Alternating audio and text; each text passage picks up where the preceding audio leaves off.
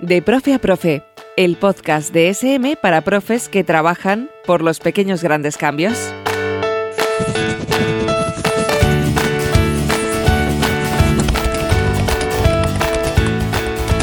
Hola, ¿qué tal? Vuelve un día más de Profe a Profe, el podcast de SM para profesores que trabajan por los pequeños grandes cambios. Ya sabéis que queremos abordar los grandes desafíos que nos plantea el nuevo currículo en el terreno educativo y volvemos con muchas ganas y con recursos muy interesantes que queremos acercarte desde el proyecto Revuela. Hoy vamos a hablar sobre enseñanza y aprendizaje competencial y nos hemos traído a dos profesoras que nos van a contar su experiencia en este ámbito. Ellas son Enedina Escobar Villena y Marina Molina. Os presento en primer lugar a Enedina. Ella empezó su aventura como maestra en educación especial y allí descubrió cómo a veces nos cuesta mucho ver los grandes talentos que esconden personas que son realmente extraordinarias. Después llegó primaria y otra experiencia que ella destaca es la que le aportó ver las cosas desde el otro lado, a través de las vivencias de sus hijos en la escuela. Enedina, ¿qué tal? Bienvenida. ¿Qué tal? Vamos contigo, Marina. Marina Molina tenía tan claro que quería ser maestra que montó su primera escuela con tan solo 8 años en la casa en la que veraneaba. Cuando los mayores echaban la siesta y los peques tenían que sobrevivir a esas 2 horas de digestión de rigor, pues Marina hacía ya sus primeros pinitos como profe. Otra de las experiencias que también destaca de su currículum es haber podido trabajar en Estados Unidos. Una experiencia sin duda muy enriquecedora. Marina, bienvenida de Profe a Profe. Hola, muchas gracias. Si nos fijamos en la trayectoria de estas dos maestras que nos van a acompañar hoy en este episodio de Profe a Profe, ellas eligen el aprendizaje basado en proyectos, con la mirada puesta en el emprendimiento social y con el objetivo de garantizar una enseñanza competencial, participativa, inclusiva e integradora. Nos vamos a colar en vuestra clase si nos dejáis, ¿se puede? Por supuesto, sí. Adelante. Venga, hablamos de Profe a Profe. Por supuesto. Para conoceros así un poco mejor, lo primero que me gustaría saber es qué persona o qué compañero os ha inspirado más y quién ha sido esa pequeña gran referencia, ¿no?, en vuestra vida profesional. Pues coincidimos en nuestro referente y en nuestro impulso en el día a día, ¿verdad, Marina? Sí, una compañera, ella es Esther Díanez, es un pequeño gran referente para nosotros. Es una persona grandísima como profesional y como persona. Es nuestra tercera pata porque, bueno, además de una excelente profesional con un rigor indiscutible, la avalan distintos premios a nivel nacional e internacional por su trabajo, pues además es nuestra compañera de batalla y somos un equipo pues inseparable y, sí, y con muchas ganas de seguir haciendo y de seguir aprendiendo, así que hemos coincidido, sí, sin duda. Para nosotros, en que es ella, ¿no?, nuestro referente. Es la referencia, el impulso, el vínculo, nos mantiene a las tres unidas y bueno, y nos ayuda a seguir adelante y a seguir trabajando. Venga, vamos a hablar de esos ciudadanos del futuro, ¿no? Porque queremos formar ciudadanos, buenos ciudadanos capaces de transformar el mundo, capaces de mejorar la sociedad, pero ¿de dónde partimos? Es decir, ¿qué tipo de ciudadano es el niño de hoy? Pues el niño de hoy, tal cual nos indica la Convención de los Derechos de la Infancia, es un ciudadano de pleno derecho, en el que su voz y su voto se debe tener en cuenta en todas las decisiones que le influyen directa o indirectamente en toda la realidad que les rodea, en la que está sumergido y en una sucesión de eventos tan inciertos como le está tocando vivir. Además, se trata de ciudadanos que no solo son, no se trata solo de ser, se trata de saber estar en el mundo, en esa sociedad tan incierta que nos comenta Enedina que le ha tocado, y se trata de conocerla, de participar en ella y de ir asumiendo poco a poco la responsabilidad que tienen para con ella. Y vosotros como profesores, ¿qué papel jugáis, ¿no?, en eso de formar ciudadanos del siglo XXI? Bueno, nuestro papel en ese caso sería de impulsores. Se trata de impulsarlo a través de proyectos educativos, de metodologías, de formas organizativas en las que le permitan dar respuesta a esos retos que se van a encontrar en este en este siglo XXI. Y la idea nuestra es prepararlos para que puedan llegar realmente a ese concepto de aprendizaje permanente, como ya aparece como recomendación del Consejo de la Unión Europea desde el año 2018. Por lo tanto, la visión que nosotros tengamos, nuestra mirada siempre va a ir dirigida a un desarrollo global, a un desarrollo integral de todas las dimensiones de la persona. Si bien es cierto que son dimensiones diferentes, son dimensiones que nunca podremos separar, la dimensión personal, la dimensión social y la dimensión productiva. Esas dimensiones que, como dice Marina, se complementan, ¿no? Pero cada una por su propia fuerza, pues son indispensables, ¿no?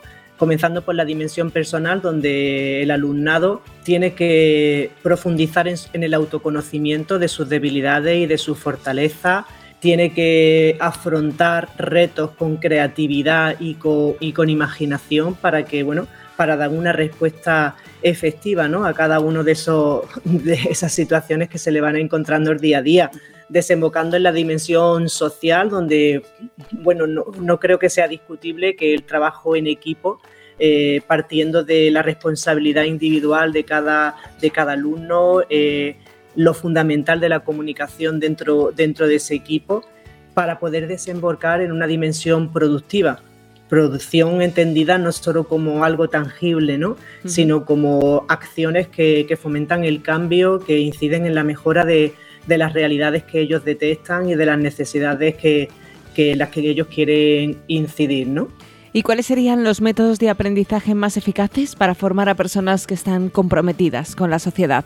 Pues serían situaciones todas aquellas en las que propongamos al niño situaciones de aprendizaje y experiencias que le permitan no solo desarrollar esas competencias curriculares, sino a la vez vincularlas con sus necesidades, con sus intereses, con su entorno, con su comunidad, porque en ese momento, cuando establecen ese vínculo, es cuando se convierten realmente en agentes sociales que pueden cambiar.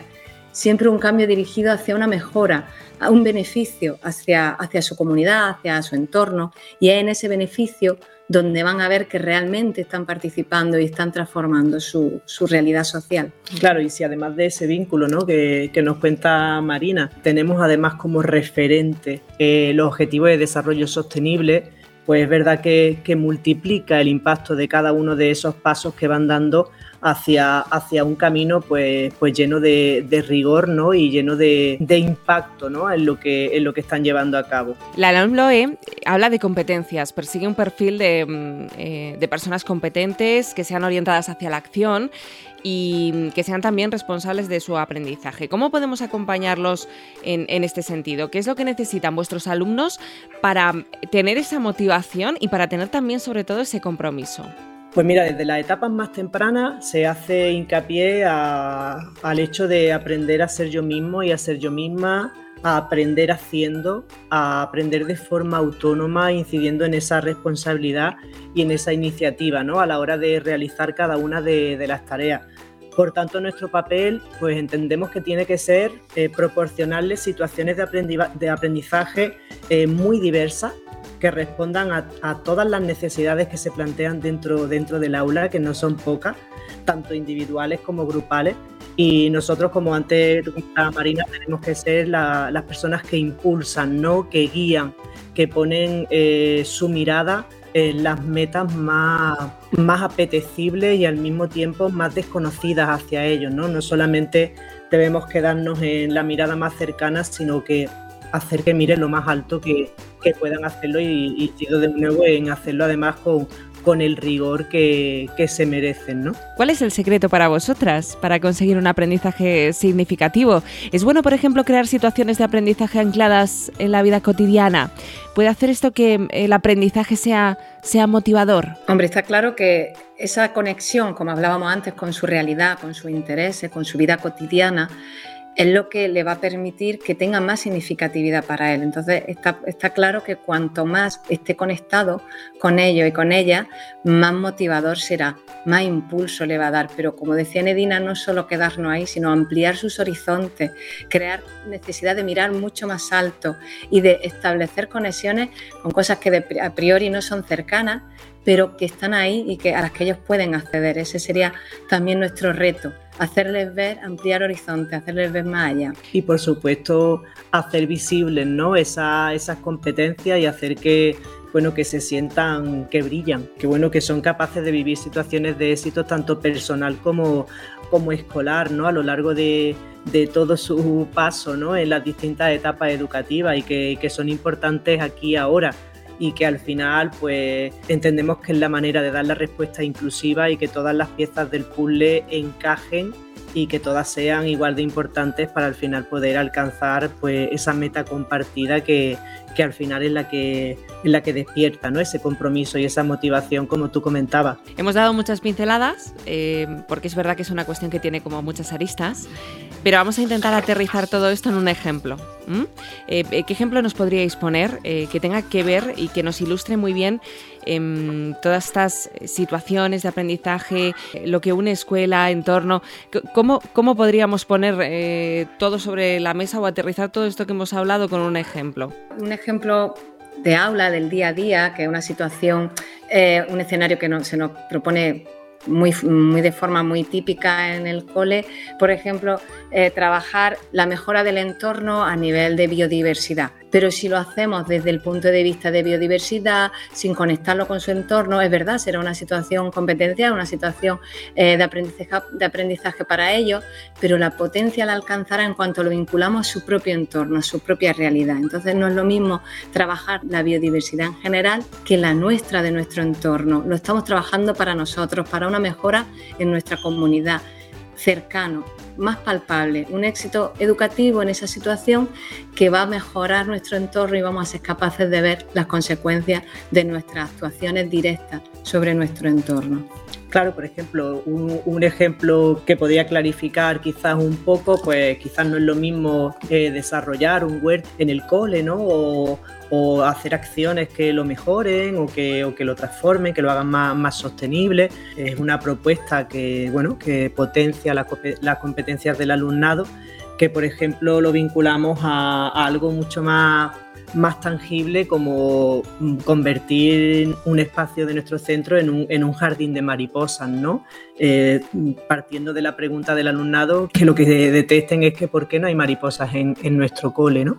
Y si además eso lo vinculamos al objetivo de desarrollo sostenible de ecosistemas terrestres, pues entonces ya se multiplica de forma exponencial, ¿no? El impacto del proyecto que se esté realizando. Bien, las pautas que nos dais, ¿cómo podemos aplicarlas en las situaciones de aprendizaje en el aula? Pues mira, nosotros en el cole lo simplificamos mucho, ¿no? Después de darle muchas vueltas, porque bueno, partíamos del pensamiento de diseño, un modelo más empresarial que al final desemboca en el ámbito educativo. Pero bueno, la verdad que 3 momentos nos dieron la clave para comprenderlo nosotros y comprenderlo ellos, ¿no? En el primer paso estaríamos hablando de explorar, en el que ellos pues ponen la mirada, ¿no? En el entorno, en las necesidades, en los intereses, en aquello en lo que están viviendo cada día, y eso nos lo trasladan a nosotros, a lo que tenemos que aunarle el currículum, que no se nos olvide que sus intereses y las necesidades siempre tienen que estar ancladas en el rigor, ¿no? En nuestra responsabilidad de llevarlo al ámbito curricular. Una vez que detectamos esas necesidades, al final pasamos a la fase de crear, que es la que verdaderamente pues más nos gusta, ¿no? Que es donde verdaderamente nos ponemos las botas de agua y planificamos junto a ellos y transformamos y mejoramos y creamos y nos equivocamos.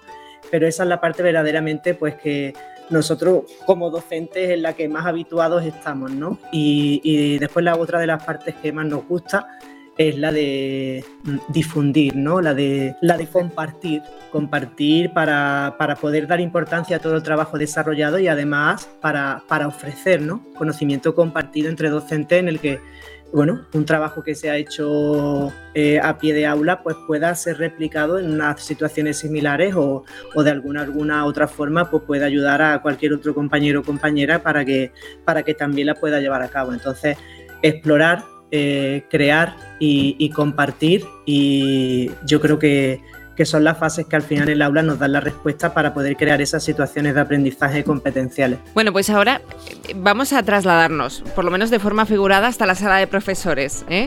Y vamos a intentar escuchar lo que se comenta o las inquietudes que tienen otros colegas de profesión a través de audios y notas de audio, mensajes que nos envían a marketing@grupo-sm. www.marinamolinapodcast.com. Vamos a escuchar lo que nos han planteado. Buenas, a mí me gustaría hacer más conscientes a mis alumnos de su aprendizaje, pero creo que me faltan herramientas. En mi aula creo situaciones de aprendizaje para mis alumnos y me gustaría poder evaluarlo, pero a veces no sé muy bien cómo hacerlo. Pues hablamos de trabajar la conciencia en los alumnos y de su propio aprendizaje y de evaluación. ¿Qué les decimos, Enedina, Marina? Bueno, es cierto que es muy importante que ellos sean conscientes de su propio aprendizaje, porque queremos que sean protagonistas de su propio aprendizaje. Eso que trabajamos, su capacidad de aprender, como hemos referido antes, de una forma cada vez más autónoma y más responsable. Pero para ello necesitamos hacerlos partícipes de todos los momentos del proceso, desde el principio hasta el final, desde el diseño, la planificación, el desarrollo, la ejecución, incluso la evaluación. Tiene que ser un proceso abierto, un proceso compartido. No va esto solo de enseñar, también va de aprender y de cómo aprenden ellos junto a nosotros. Si queremos ser esas guías, si queremos ser esos impulsores, tenemos que estar ofreciéndoles y enseñándoles y mostrándoles, abriendo ese proceso para que ellos también formen parte de él. Una vez que lo ven y forman parte del mismo, sí pueden ser realmente conscientes, porque conocen el recorrido que van haciendo. Si no lo conocen, es muy difícil que sean conscientes de lo que están haciendo. Bueno, y en relación a la pregunta de la evaluación, que es la pregunta del millón, ¿no? De esto, ¿cómo se evalúa? Pues es verdad que cuando el currículum lo conviertes en tu aliado y partes de él, y al mismo tiempo creas ese equilibrio entre las necesidades del entorno y el interés del alumnado, el siguiente paso es generar evidencias de aprendizaje que a ti te permitan ver cómo ha transferido lo que han aprendido en el aula, verdaderamente un desarrollo competencial, ¿no?, de todo lo que se ha ido trabajando. Eso de la mano de las diferentes herramientas de evaluación, pues ahí es donde debemos poner nuestros ojos para que al final podamos tener esa técnica de evaluación y al mismo tiempo tan necesaria, pues, para que sea riguroso cada uno de los pasos que damos en nuestro trabajo en el aula. Antes de despedirnos, ¿qué pequeño gran cambio os marcáis para generar un revuelo en vuestras aulas? Bueno, yo creo que más que cambio, una continuidad, ¿verdad? Un reto de intentarlo, intentar seguir trabajando y mantener la ilusión por hacer que nuestra escuela realmente sea un espacio donde los alumnos y las alumnas puedan volar, y puedan volar lo más lejos posible, y nosotros tengamos el privilegio de acompañarlos y de guiarlos y seguirlos en ese vuelo. Sí, ese vuelo tiene que ser compartido, porque si no, no lo entenderíamos de otra manera. Seguir planteando retos junto a ellos, al mismo tiempo buscando herramientas para que ellos de forma autónoma y competente puedan ir, pues, volando hacia ese horizonte cada vez más, pues, más incierto, pero al mismo tiempo más apetecible, ¿no? Pues Marina, Enedina, muchísimas gracias por acompañarnos en este episodio de este podcast de Profe a Profe, por hablarnos de vuestras vivencias, vuestras experiencias de aprendizaje significativo, de situaciones de aprendizaje ancladas en la vida cotidiana, de escuela, de entorno social, de motivación. Muchísimas gracias de verdad a las dos. Muchas gracias a vosotros. Y a todos los que estáis por aquí escuchando, os esperamos en el próximo episodio de este podcast de Profe a Profe, el podcast de SM para profes que trabajan por los pequeños grandes cambios. Gracias por escuchar este podcast de Profe a Profe y por compartir recursos y experiencias con nosotros desde el proyecto Revuela. En SM creemos que de los pequeños cambios pueden hacer una gran escuela.